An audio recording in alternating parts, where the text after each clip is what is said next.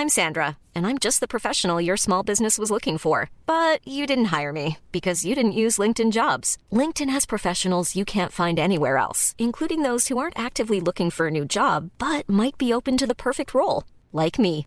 In a given month, over 70% of LinkedIn users don't visit other leading job sites. So if you're not looking on LinkedIn, you'll miss out on great candidates like Sandra. Start hiring professionals like a professional. Post your free job on linkedin.com/people today.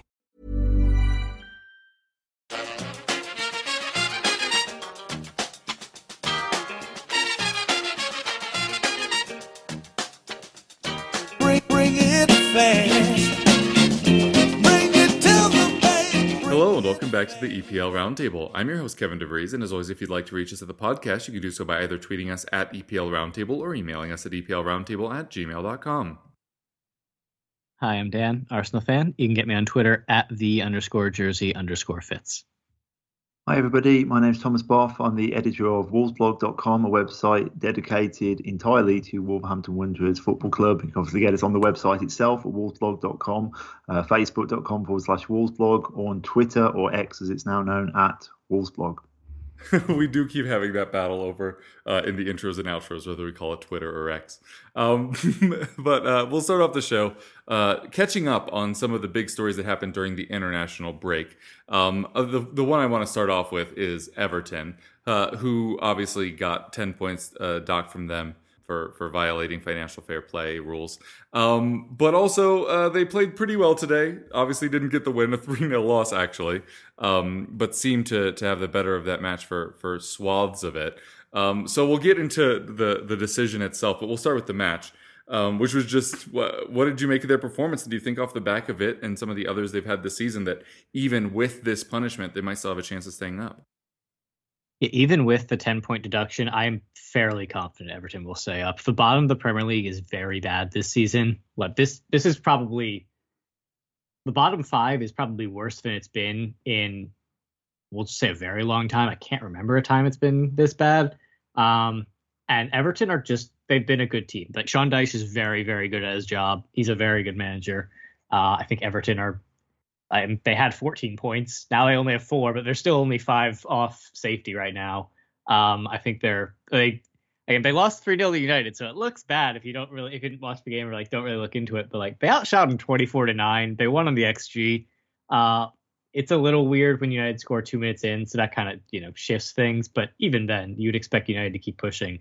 Um, and Everton just They kind of outplayed them. Um, obviously, it's tough to say that when they lose 3 0, but like I think they kind of outplayed them. I think they're, I think they are a tier, if not two tiers above the, um, the like Burnleys, the Sheffield Uniteds, the Lutons um, of this season. So despite the, a real kick in the teeth of the 10 point deduction, uh, I'm still pretty confident they'll stay up. Uh, as far as the deduction itself, I mean, it's it's complicated in the sense that like there's all this context around it, but if you kind of eliminate the context of you know Chelsea and City, um, I do think it was pretty cut and dry by the rules. Like, yeah, they definitely violated the rules, a, really, really badly. Um, they lost a lot more money than they are allowed to, uh, and they everyone knows they're pretty horrendously run. Um, not to mention the whole you know geopolitic aspect of it. Um, so uh, as far as the suspension, I understand why the fans are mad when you have teams like City and Chelsea who are also under investigation, and it seems like they're doing also bad things. Um, but ultimately, I think, yeah, they they probably should have got um, punished. Um, but I still think they'll probably be fine this season. So you know, swings and roundabouts. Yeah, I mean, just picking up on Dan's point about the about the points deduction, um, I think my view on that is that they were guilty and it was correct that they were punished. And I'm not against the points deduction. I think the fact it was 10 points is that that's a heavy old swing. That is, um, I don't know whether the Premier League just wanted to make a statement, use them as a kind of whipping boy to warn others off um, about you know not staying in line with the rules. I have a suspicion that it might be reduced that that 10 points. I don't think they're going to get the the verdict overturned, but they, they may see the the you know the points deduction lessened on appeal. I don't know. It'd be interesting to see what what, what happens there. I listened to a, a you know a good explanation of that on a on a different um, podcast about how they you know, failed, made repeated failings um, in, in terms of their financial situation. They'd been in constant dialogue with the with the Premier League about you know allowable deductions, um, and they, they'd already you know written off hundreds of millions of pounds. Uh, the Premier League had allowed them to um, of, of expenditure, and they were they were making some fairly spurious uh, requests to write off 20, 30, 40 million pounds more um, over some kind of ridiculous things. Um, so so I, I, wasn't against them being punished, but um, but yeah, I was a bit surprised that it that it was for ten points. At one point, I did hear in the papers it might be twelve points, so maybe they got off lightly. But um, but yeah, te- I, so yeah, my my view is correct to punish them, but ten points on probably on the on the heavy side. Um, you know, bringing it back to to my club, Wolves um, there was murmurs over the summer that we had financial fair play issues on the horizon, and there was a fire sale at the club. You know, we sold a lot of big name players, your Ruben Neves, is your Matheus Nunes, um, you know, Moutinho, Traore, Jimenez, all these players. We they, they were moved off the books fairly rapidly because it was viewed absolutely necessary that that, that we bring our finance is in line to be compliant with the rules. Um, so when you hear that Everton were, were, told, you know, this has been in the pipeline for a long time, they, they had these issues on the horizon and they continue to to do dealings. And those dealings ultimately, let's not forget, kept them in the Premier League. Um, you know, so even if you, yeah. some people go, well, you know, it was only 25, 30 million. Well, that money uh, could have been the difference between them going down last season and Leicester City or Leeds United or Southampton staying in the Premier League. So it, you know, they're serious accusations and they shouldn't just be washed away because some Everton fans say, well, what about Chelsea? What about Man City? Okay, you know, those, those clubs are, are, are need to be investigated on their, in their own right and on their own merits, but I, I, don't think that excuses Everton. And I think the it's a bit over the top. Um, you know, the Everton fans turning around and saying, well, the whole league's corrupt because we're the only ones who've been punished, but you're the only ones who've been punished so far. Um, so yes, I mean that that would be my my view on on their situation. As regards the games today, they they were unlucky, as Dan said. They created a lot of chances, um, but it is just something that I think the Everton fans have become used to at Goodison Park in recent years, not not taking chances. Basically, very working good openings, sustaining attacks very well. Um, but then just just not finishing their dinner effectively. So um, yeah, and I, I think as well they had all the things go against them at the at crucial times in the game. I mean, the the Garnacho wonder goal just sucked all the life out of the stadium. Um, ideal for Man United going into that atmosphere for something like that because people just were were shocked into disbelief. You know the the quality of that goal, and then you know a penalty not long after half time um, goes against them. And I think then from there on out, you know Man United can sit there and and, and counter attack and got the third goal. So it's it's just one of those days um, where it just it wasn't meant to be for them. Uh, you know, as, as, regards whether I think they're stay up, I think they will just about do it. Um, that that result for Luton yesterday will have worried them because it's a reminder that um, that these teams at the bottom, as bad as they've been and as slow as their points accumulation has been, you know, it only takes one of them probably to to pick up their performance and, and gather some form and and you know then it becomes difficult for Everton because you know they've got to make up that deficit. Um, but yeah, I think I, I, would agree with Dan that I think that the three promoted teams for me still look the three poorest teams, and I, and I think yeah. with 25 games left to go, I still think they'll they'll end up um, at least 17th come come May. And even then, I think they're also probably better than Bournemouth, Fulham, and Forest. Like they they have points to come back on them, but I think they are better teams. There's still enough time where like if, even if one of the promoted sides gets their stuff together, um, I think like they have the, the capability of passing even one of the teams that like barely stayed in last year. Yeah, could be. Um, also, we've already talked to Jamie a few times this season, and in his section talked about Burnley's struggles. Pretty soon, we might need to have a larger conversation about those struggles and whether or not, despite their amazing season in the championship last year, if Vincent Kompany might be on the hot seat there. Um, but circling back to the to the Everton point, um, we did touch on the match, and it's hard to do so without touching on Garnacho's goal, which was an incredible overhead kick. Um, Dan, I'll, I'll, let you pose the question to the group that you were asking uh, right before we hit record. Yeah, so we were all like going back between um, our club's best goals and trying to think of like, is this the best goal in how many years? And my was like, for Arsenal, it's probably the Giroud uh, scorpion kick. And just like, what does everyone prefer, scorpion kicks to um, to overhead kicks? Because overhead kicks are probably more, they're more athletically impressive. Like, I mean, Giroud athletically, it's still hard to have body control and like stick your leg out behind you and make good contact, but that's not quite as athletically impressive as jumping in the air um, and doing a bicycle kick.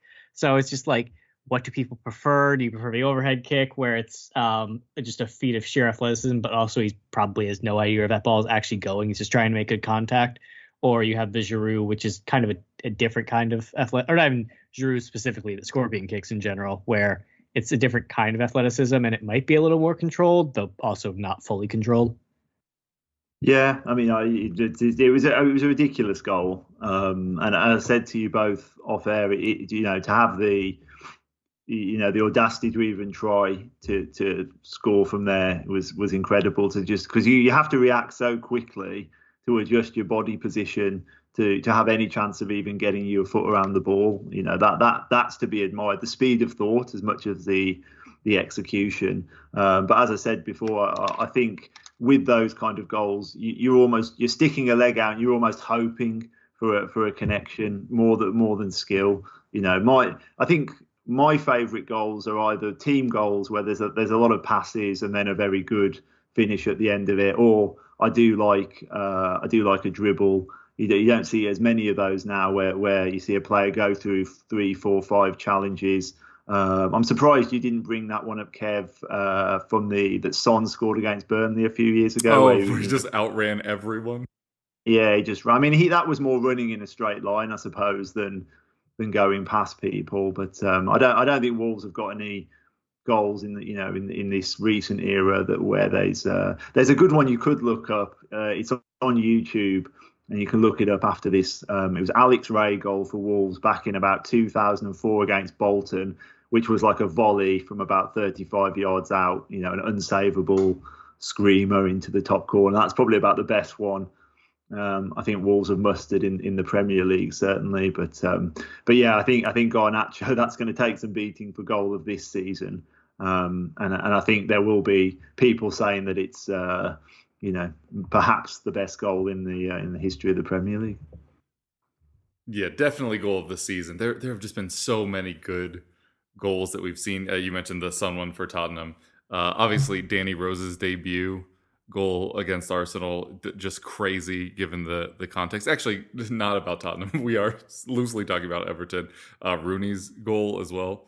Um, but uh, for me, my I think my favorite Tottenham goal was that Dele one where he he kind of bounced it over two different defenders and then just hammered it into the bottom corner. Um, but yeah, all, all all good goals being mentioned. But yeah, the the overhead kick. Um, and I think Thomas, you, you mentioned this before we hit record. Just the aesthetics of it are so mm-hmm. good, and like the, the fact that he was at full extension on this one, we, we were talking about how you know did it look better than Bale's in the Champions League final? I think the answer is yes. Did it did it have more impact? Probably not on either Everton or United season uh, as impactful as winning the Champions League. Uh, but anyway, yeah, it, it was just a genuinely stunning goal. And I don't want this conversation to take anything away from just how incredible it was. Although some people could have questions about uh, yeah, how much you can truly aim in a situation like that. But or or if a different goalkeeper might have been able to get to it there in the corner. But anyway, incredible goal. Everton probably okay anyway, uh, and so we'll move on from there to another big news story that happened uh, over the international break, which was that there was a proposed rule to ban uh, loans between associated clubs, whether or not there's part of similar ownership groups or the Saudi situation with Newcastle uh, and it failed 13 to 7. It needed 14 votes. Uh, I'm just curious your thoughts on that vote and what impact you think ultimately it could have either this season or long term. So, uh, also just for record, I do think Garnacho's goal is better than Giroud's. I know with my club affiliation that may not have been entirely clear. I do think it's better, but um, it was really good. Uh, but moving on, um, I I'm struggling for this because normally when I say something is ridiculous, I like to have an alternative way to do it and I'm not sure I necessarily do, but it feels really comically ridiculous to have the teams who the rule is directly impacting voting on said rule. It feels very like you know wolves herding sheep kind of thing. Um, I admittedly I don't know how I would have done it otherwise, which is why I'm a little hesitant to really go like, what are we doing here? But it seems really wild for all these clubs who like they or their owners own multiple teams to then vote on the rule to stop those kinds of transactions happening. Uh, it just feels kind of ridiculous.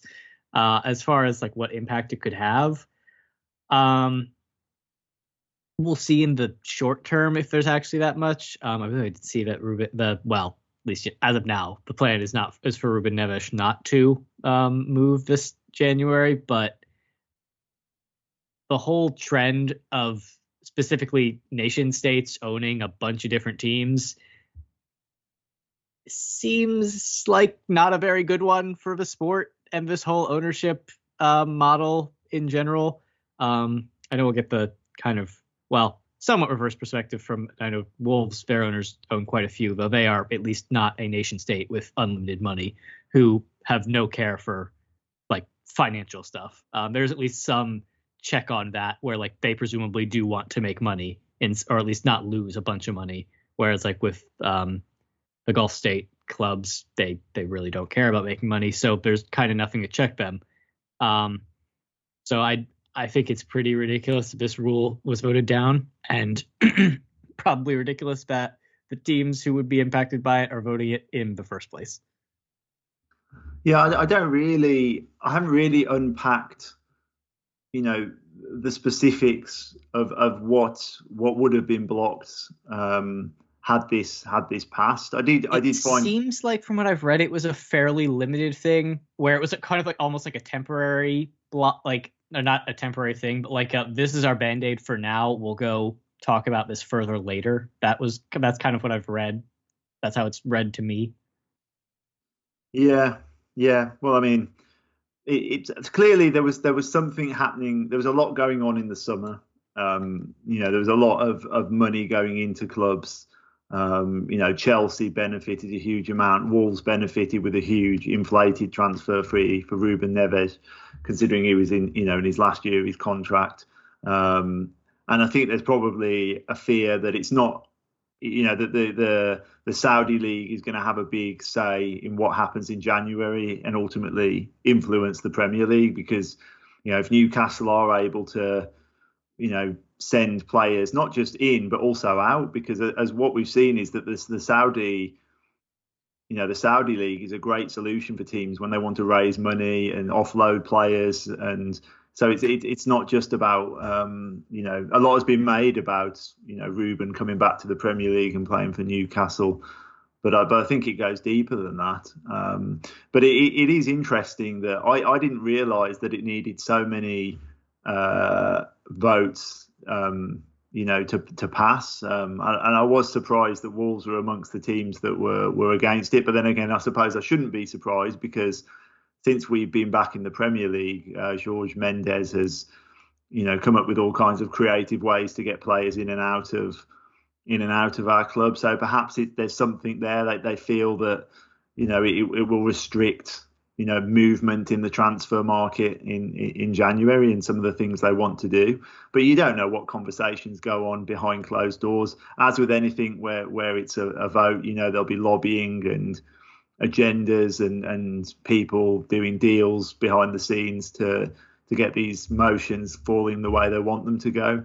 Um, so so it's so it's hard to comment really, but it will be fascinating in January to see see what deals happen and see what the look back um, at the end of the season and say what was the ramification of, of that decision and um, how did it actually end up impacting teams in the Premier League? You know, if it's the difference between you know Newcastle maybe getting Champions League football again and not getting it, and you say, well, that was that was significant, you know. But um, yeah, fascinating. I mean, as I say, because I don't really, it's hard to envisage the full the full ramifications of what would be possible um, at this stage. It's hard to know how significant that that vote was. So um, yeah, difficult at this stage.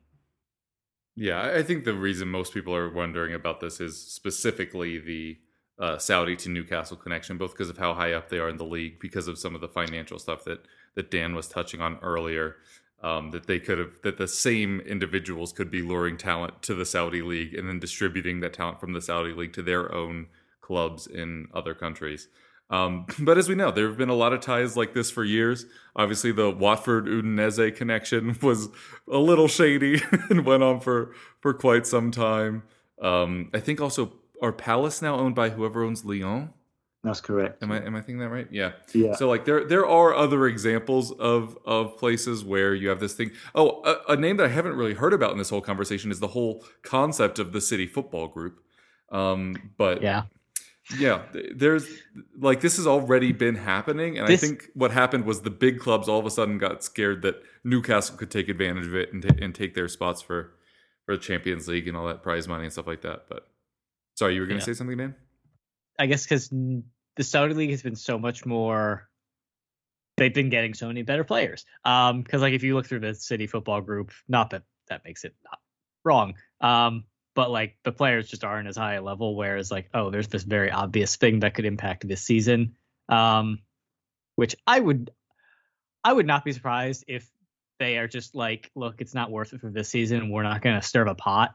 But th- I'm I'm more concerned with the general with the larger implications of like just kind of like all these all these ownership groups that don't care about making money and therefore can kind of do whatever they want which we are we've had that for ages. That's not new. Um it's more like as it gets as there's more and more clubs like that it just i don't know it things feel bad. Unfortunately i i don't have much more concrete stuff and the vibes are bad. Yeah, I mean, Um, one example, one example I can I can sort of say in the the summer that I found interesting when when Wolves sold Matheus Nunes to Manchester City. Um, what we rejected their first offer, and then suddenly all all of a sudden the deal seemed to be moving through, and we in return officially we got um, Tommy uh, on on a season long loan from Man City, but we also picked up um, a defender, Santi Bueno from Girona, who were part of the City group, I believe, um, and we seemed to get him below market rate. Um, you know, after that Nunes deal, which made me think that that you know all three of those players were in part of the discussion, Hmm. um, and that you know that City sort of flexed their muscle across the group because they knew Wolves were interested in in a player from from one of those other teams. And you know i think that's an example of how if you if you own multiple clubs it, it- you know you can use that to grease the wheels to get the outcome you want.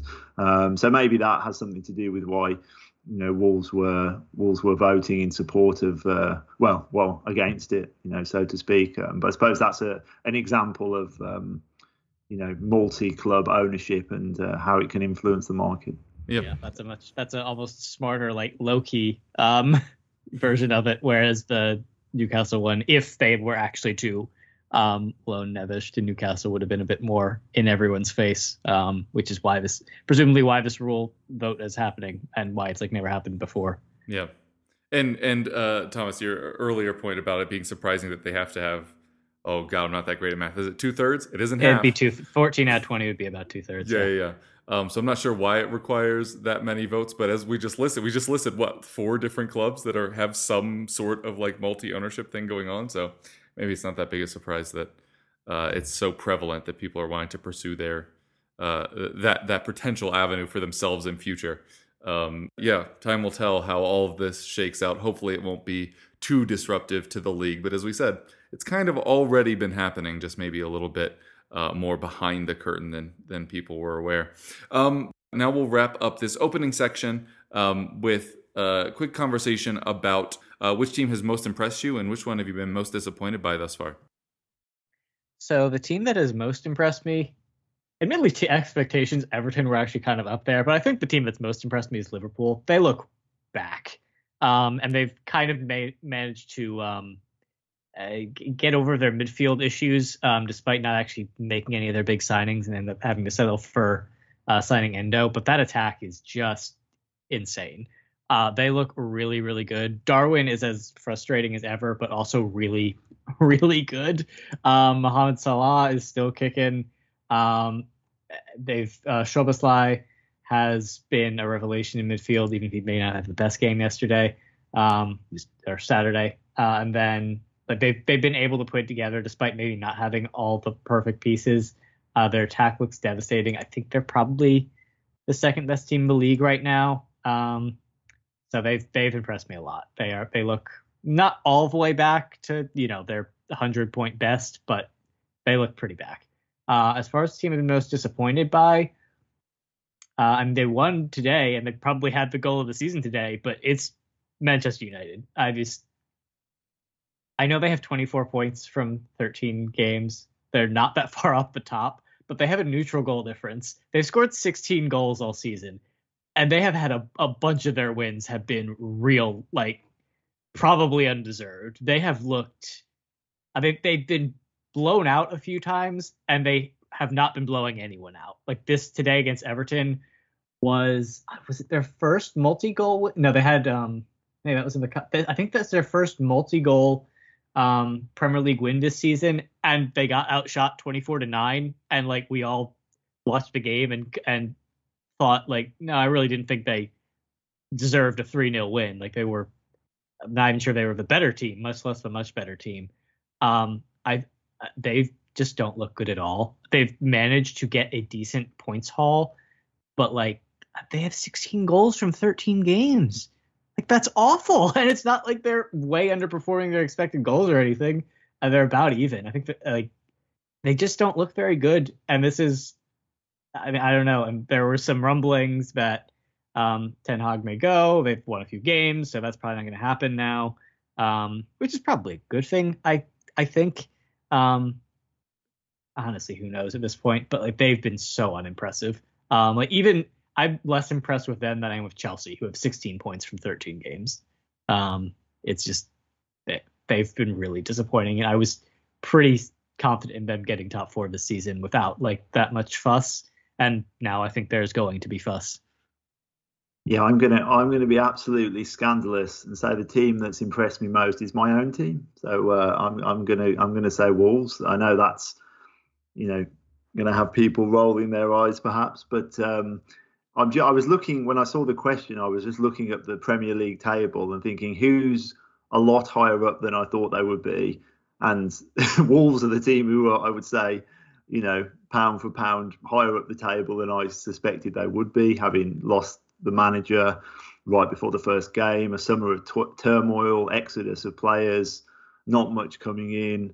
Um, not not a lot to look forward to in the season, but you know we played, we've got some great results, and we played some very good football. I think we've been on the wrong end of some some bad decisions too, and we, we could have easily been, uh, you know, properly in the top half. So it's not not very sexy to be 12th in the table for a lot of people, I imagine. But um, but but considering where I thought we might be at the start of the season, I, have been very pleasantly surprised. But uh, I won't drone on too much about it because it's my team. But um, but yeah, I, I, think I would I would feel pretty confident uh, defending my territory there.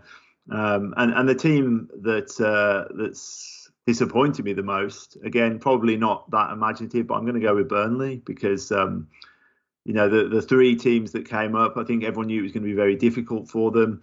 But I think Burnley were the team you thought out of the three would be the ones who, who would probably make the best fist of it. Um, you know, the, the way they took the championship apart last season, the, the football they're playing, Vincent Kompany's experience in the Premier League.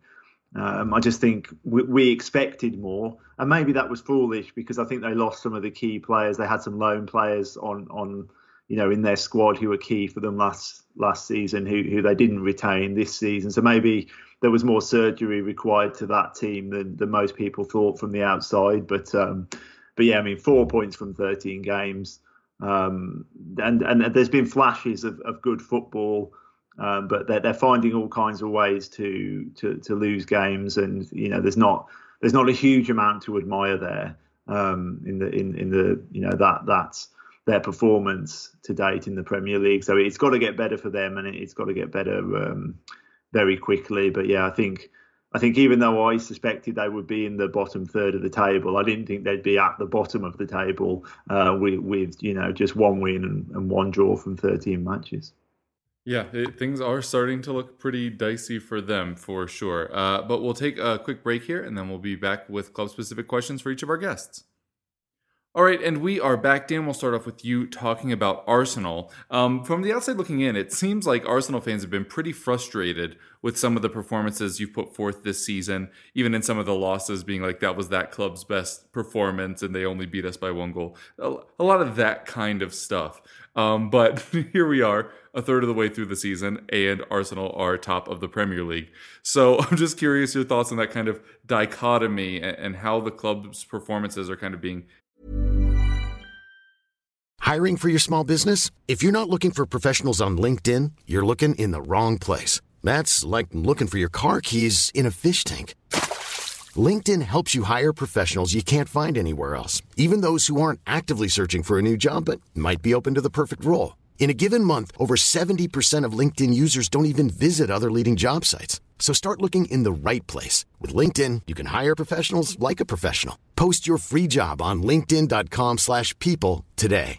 Many of us have those stubborn pounds that seem impossible to lose, no matter how good we eat or how hard we work out. My solution is PlushCare.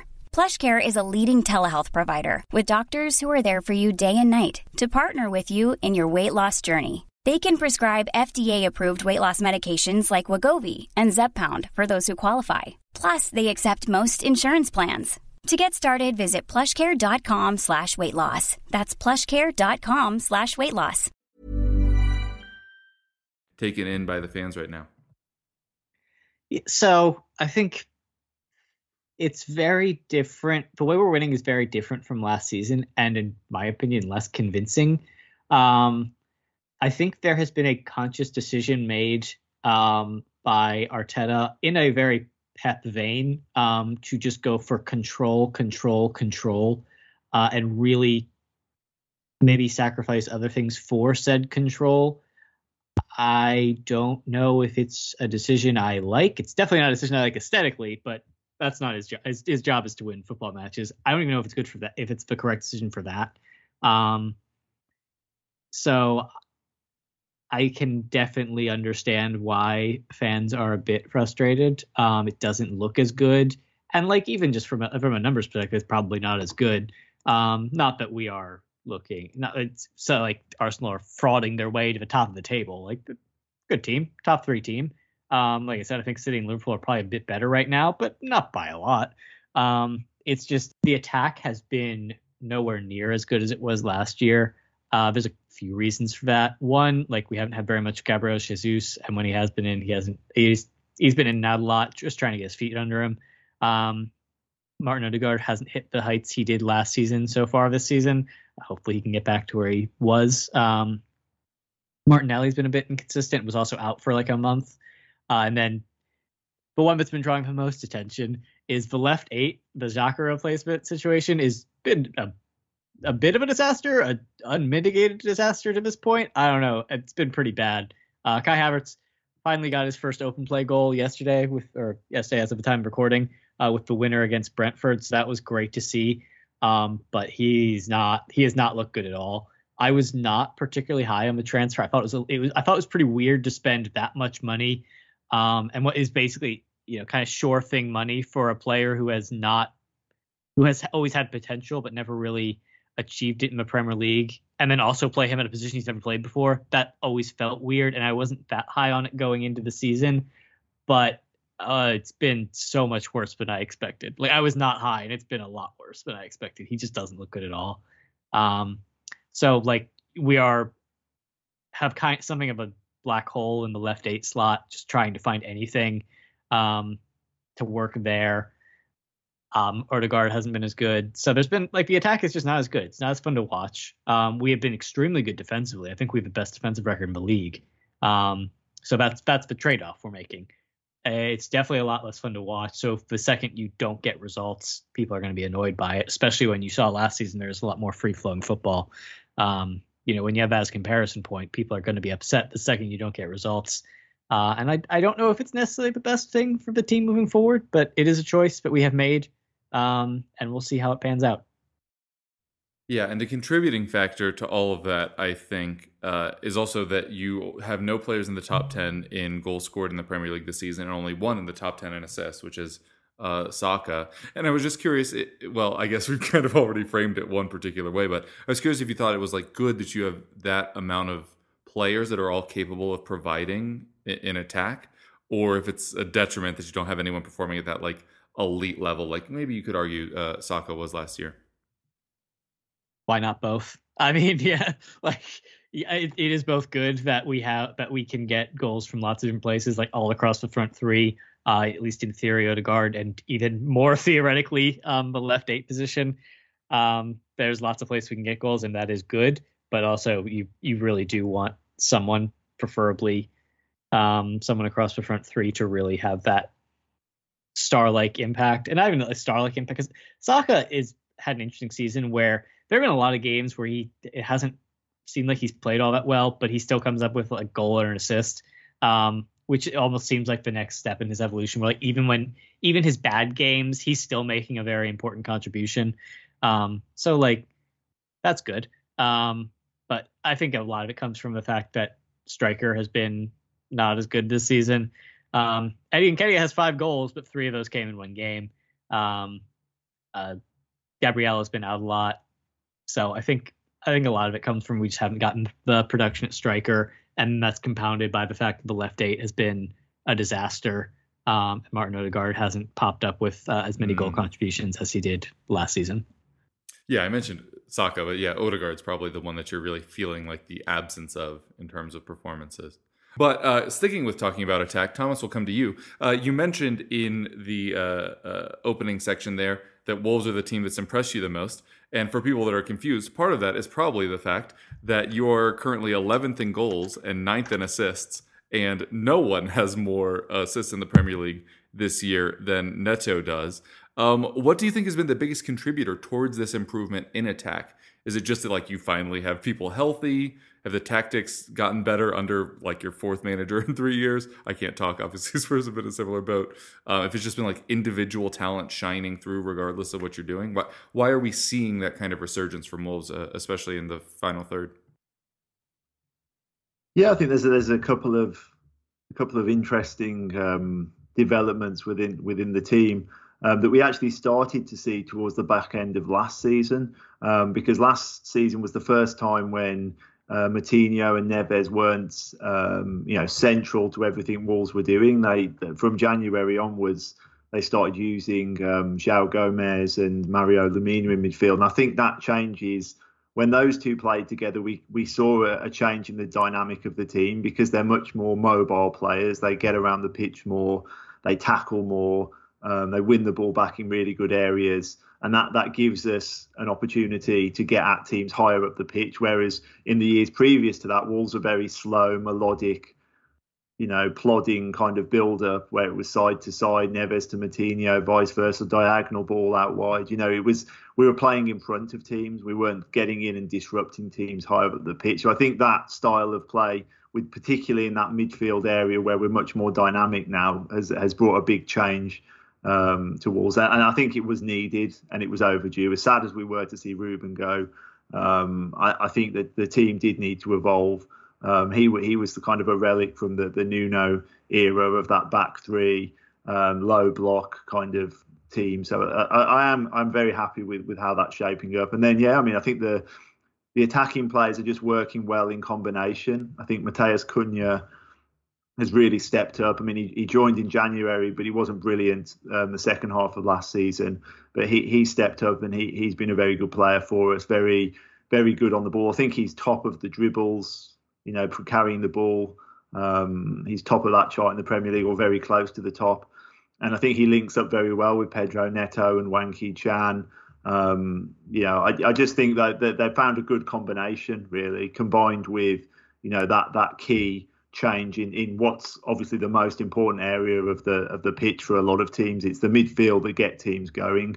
Um, and you know, I think even even you as a Tottenham fan, Kev, sort of say, you know, having Bissouma and um, you know Maddison um, and Pape Sarr in there, you know, that that was working so nicely Um, it, it, really does change the dynamic of the team when you when you've got those players who get around the pitch, for sure, get forward, break lines, move past people.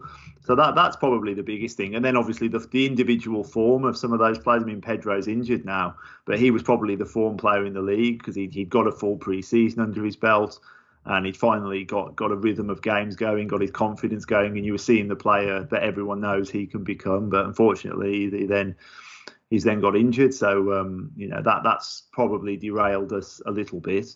Um, but um, but yeah, the, the, the the team is shaping up nicely. The recruitment's been good, and uh, we're just looking more dynamic all over the pitch.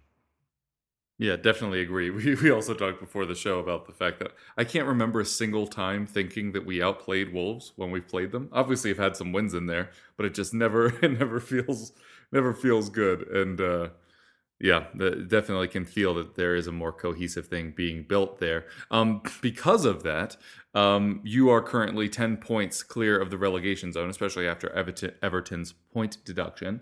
I was just curious, after a few years of kind of having some struggles at the club, if things are going well enough that fans are starting to kind of look up the table rather than down. Yeah, I mean, I think there's an opportunity. I mean, I wrote in my preview for the for the Fulham game um, that you know we've got 15 points from 12 games. You, you, want to be you want to get between now and Christmas, so the next seven seven or eight games. We want to we want to get in the kind of 25 point plus bracket, so 10 points from the next seven games, let's say. And then I think if you've got 25 points on the board at the halfway point, particularly this season where it seems like the requirement's going to be a bit lower, um, I think you can start to feel pretty comfortable um, in, in your Premier League status and, and start thinking, well, you know, get to that 40 points, obviously, and then you start going, can we get to 50? And if you can get to 50, can you get to 55, 60? And then you're talking, um, you know, a top 10 finish. Um, I, I, having watched all the teams now um, a, a, fair bit throughout throughout the season, I certainly don't think we're misplaced in, in 12th place. There's no team below us in the table who I think, oh, they should definitely be above us there they're massively um, underperforming. I think I think we're better or as good as all the teams we're above. I don't think Brentford are significantly better than us, who are you know slightly above us. But then obviously above that, you, you then get into the you know the top the real top teams. Then so I think there is a there is a proper top half bottom half um, dynamic. So I think if if Wolves finished any higher than 10th, then it would be an absolutely fantastic season. Um, but you know even 10th 11th would be would be brilliant. So um, I, I, think probably being realistic as well as we've played, and even though I think we've had some some pretty naff decisions as well, I think a lot of teams can say that, but I think we we have a lot of evidence to support our claim. Um, you know, we could be a few points better off. So um, so yeah, I think I think we are we are starting to wonder whether we can we can do better. But I think better is is probably you know, kind of where we are now, possibly as high as 10th. But I think breaking that top 10 is, is very tough for any of those teams currently in the in the bottom half.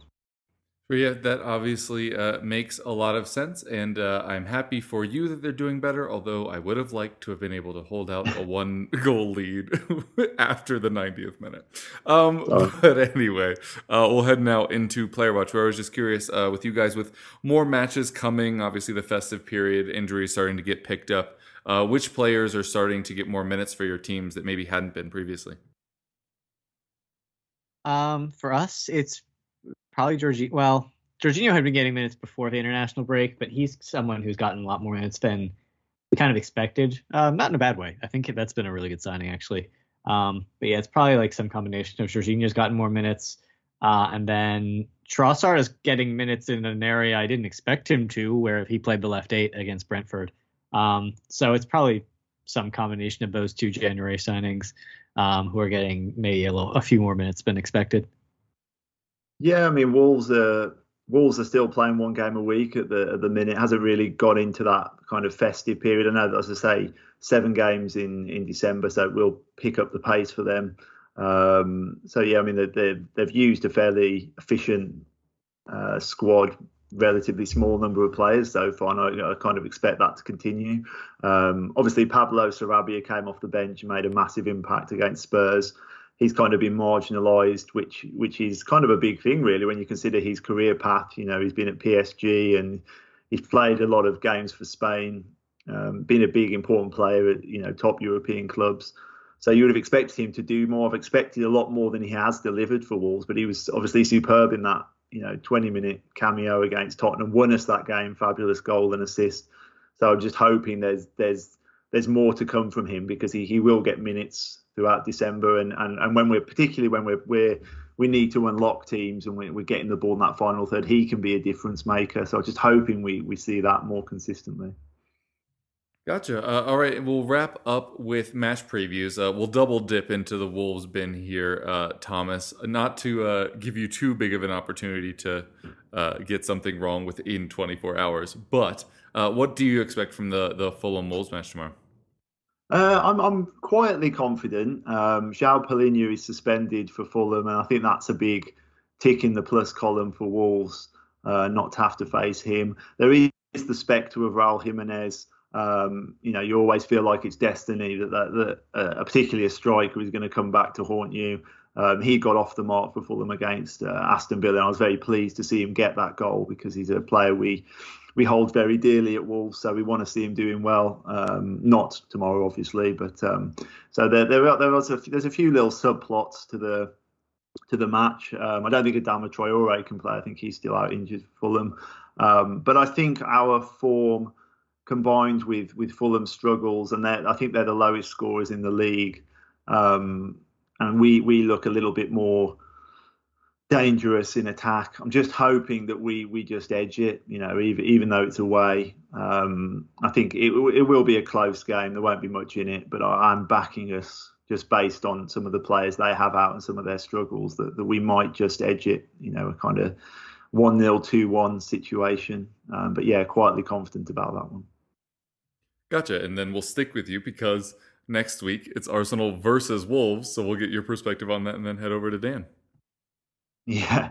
Yeah. Well, I mean, we got dismantled last season, last game of the season. Well, I don't know, it was a five or a six nil. We were getting absolutely smashed by everyone um, away towards the end of last season. In Brighton got six against us, and we were in a right state, really. It was a not a pleasant sight. So that it was a game that was over before it started last season, which is a shame because up until then our record at the Emirates had been pretty good. I mean, I think the first three seasons we were back in the Premier League, we drew twice and won once, you know, and then and then it's been two defeats the last the last two visits. So we, we've we've we've done reasonably. We've acquitted ourselves well there. Um, so I've I've got a reasonable degree of confidence that we'll do all right in the game.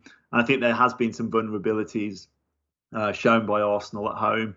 Uh, but then again, you could argue that they're they're kind of waiting to click into gear a bit more, and they may be due a a good performance. So it's it's a very tough game. That you know, obviously, I'm I'm expecting the likeliest result to be a defeat, um, but but I'm hoping we can we can do something in the game. I'm hoping maybe Pedro Neto might be able to have some involvement in that game because he can be a a difference maker for us. Uh, but I think Gary O'Neill's shown that he's been reasonably tactically astute, particularly when we've come up against the the top sides. Um, so hopefully we'll go there with a plan, quit ourselves well, and um, you know maybe take something from the game. But yeah, I, I feel less confident about that than uh, than Fulham tomorrow. Yeah, and from our side, um, we do have a Champions League game midweek against Lens, um, Lens, which is a, a game we do want to win um, to try and make the last game a dead rubber. Uh, so we'll be going pretty hard. Um, that is at least at the Emirates as well. So there won't be any traveling midweek. Um, but you know, it's tough to play this many games in this condensed time. Um, everyone's going to feel that over the next month. Uh, so that is a point of concern. I would still, I still very much expect um, us to beat Wolves at home. That's that's a game that you you know look down the fixture list at beginning of the season, and that's one of the ones you write in like you need to get three points here. Uh, it's a home game against a bottom half team.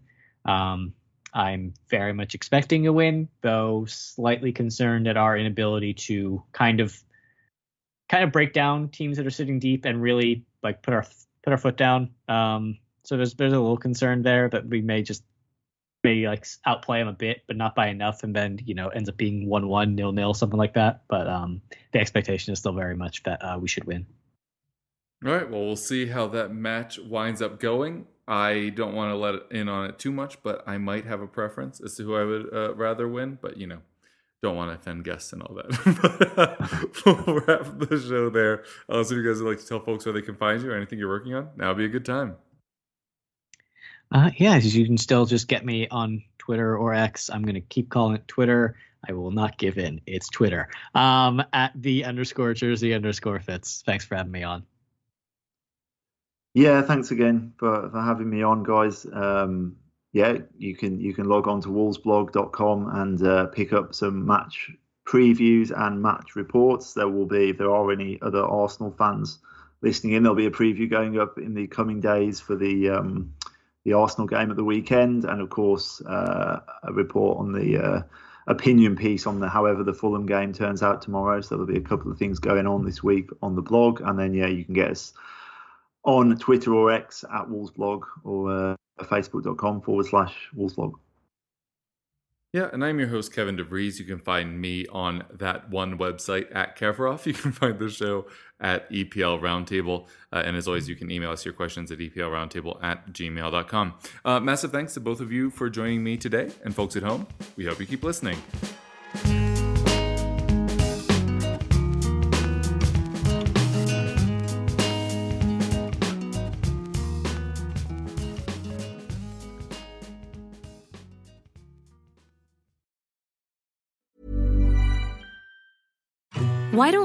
Infant formula companies use organic, grass fed whole milk instead of skim? Why don't more infant formula companies use the latest breast milk science? Why don't more infant formula companies run their own clinical trials? Why don't more infant formula companies use more of the proteins found in breast milk? Why don't more infant formula companies have their own factories instead of outsourcing their manufacturing? We wondered the same thing. So we made ByHeart, a better formula for formula. Learn more at byheart.com.